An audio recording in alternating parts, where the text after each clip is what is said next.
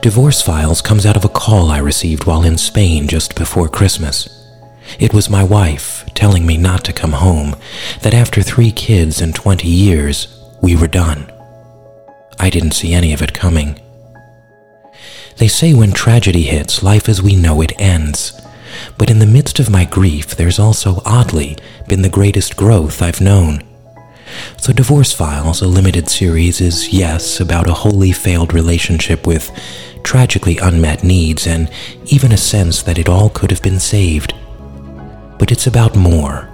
It's about making oneself vulnerable, not to others at first, but to oneself, and how out of this there comes a chance to begin life anew.